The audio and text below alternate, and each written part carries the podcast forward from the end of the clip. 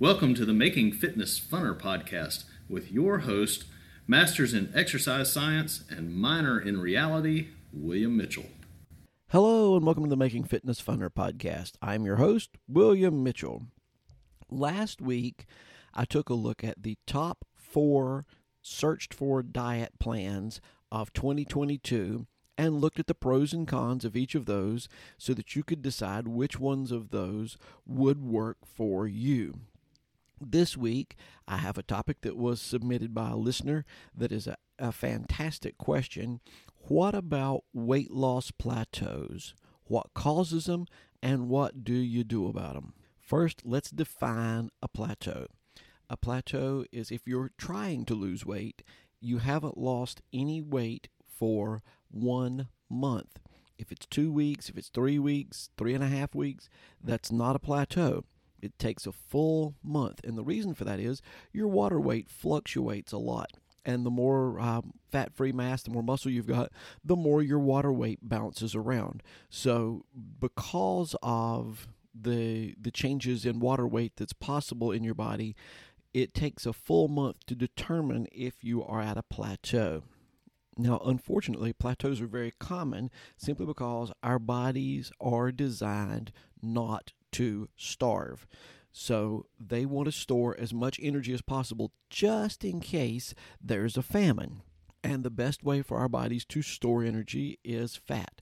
So, although we want to get rid of it, our bodies actually love fat and want to add more of it, and they're going to protect it just like you'd protect your savings. So, it's really tough to get your body to give up fat.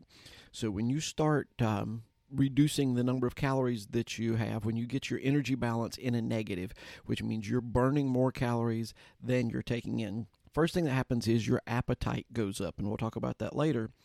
The next thing that happens is you start using your other energy stores. And one of the big things your body will do is it'll start to burn up your muscle. It'll start to actually eat your muscles because muscles take a lot of energy to maintain. So they'll burn the muscles up before they start to burn on the fat simply because it will cut down your metabolism and you'll be able to save your fat for longer.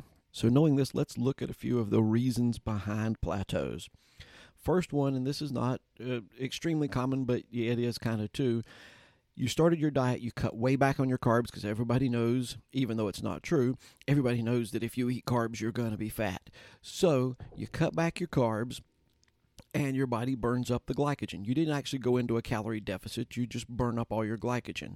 As I said two weeks ago, you've got about 14 pounds of water and glycogen combined together. You burn up your glycogen, you lose 14 pounds, you feel really good about it, and then your weight loss just stops. The reason your weight loss stops is because you weren't in a calorie deficit to start with, you're just in a carbohydrate deficit. The next reason is okay, you lost your muscle mass, you lowered your metabolism you're you did cut back you were in a calorie deficit but whenever you go into a metabolism deficit then your energy expenditure becomes equal again and you stop losing weight.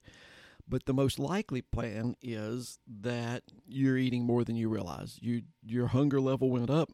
You're eating just a little bit more. A lot of those sneaky calories are coming in. You think you ate a tablespoonful of peanut butter, you ate three tablespoons full of peanut butter, that kind of thing.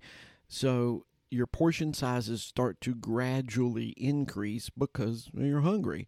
And because of that, you hit a plateau because you're taking in more calories.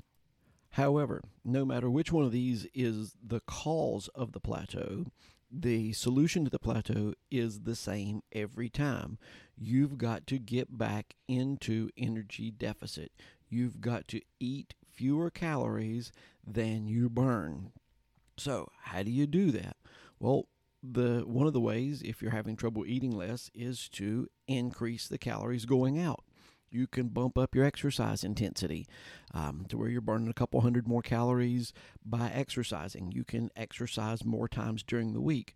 If you want to lose fat, you really, really, really need to be doing resistance training. You need to be doing some weightlifting that will preserve your muscle mass so that the muscle and keep your metabolism up so that the muscles will want to burn some of those extra calories. Now, when I said if you want to lose fat, if you add more muscle. Muscle has more water in it than uh, fat does, so it weighs a little bit more per cubic inch. So you might be losing size, but still be gaining a little bit of weight. So that's a, a little tricky thing that you have to look out for. Because some people they start lifting weights, they go, "Oh my gosh, I'm putting on weight." But if you look, your pants are fitting looser, so you're reaching your overall goal so I also suggest if you're trying to diet and trying to lose weight, maybe using a tape measure.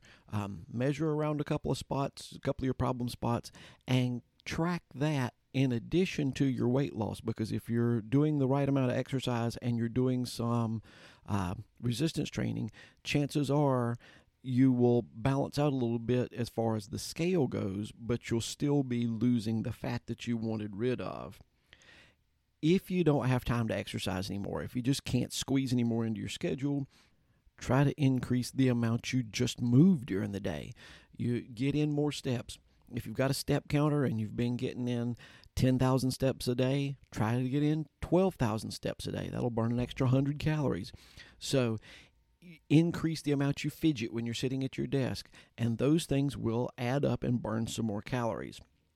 Now, as far as the energy in, pay attention to your portion sizes. Most of us underreport the amount that we are actually eating. You, know, you think you ate a, uh, one serving and you ate two, so that makes it more difficult. You may need to measure stuff. You may need to get a scale and a measuring cup, and whenever you're serving your plate, if it says you need a cup of this, put it in a cup and dump it out on your plate and see if that's one serving if it says this many grams of chicken, you throw it on the scale and see if you're eating that many grams of chicken. So you'll have some idea how much you are actually eating. Well, then, if you're eating the amount that you're supposed to be eating and you're still just starving to death, you're hangry all day, you're snipping at people, you just can't stand it that is not going to be maintainable. I mean, you can you could probably hold on for that for a few months and lose some weight, but as we've talked about, the hunger stays high for a while after this, maybe even two years. So, to maintain the weight loss, you're going to have to do this in a way that you can continue for a long time, even though you know, you'll cut the deficit out, but you don't want to go back to a surplus. So, if hunger's killing your effort, um, try increasing the amount of protein and fiber that you have at a meal because both of those will help you stay feeling fuller during the day. Make sure you are completely hydrated. The amount of water that you drink will also help you. Now, don't overhydrate. Don't think you're going to be on just the water diet because that's a, a topic for a different podcast, but you don't want to overhydrate. So aim for your eight glasses of water, like we've talked about before if you're still starving, maybe you need to lower the amount that you're aiming for. You know, some people say, "Well, I'm going to cut out a thousand calories in a day." Um, that's going to leave you awfully hungry and give you a chance of malnutrition.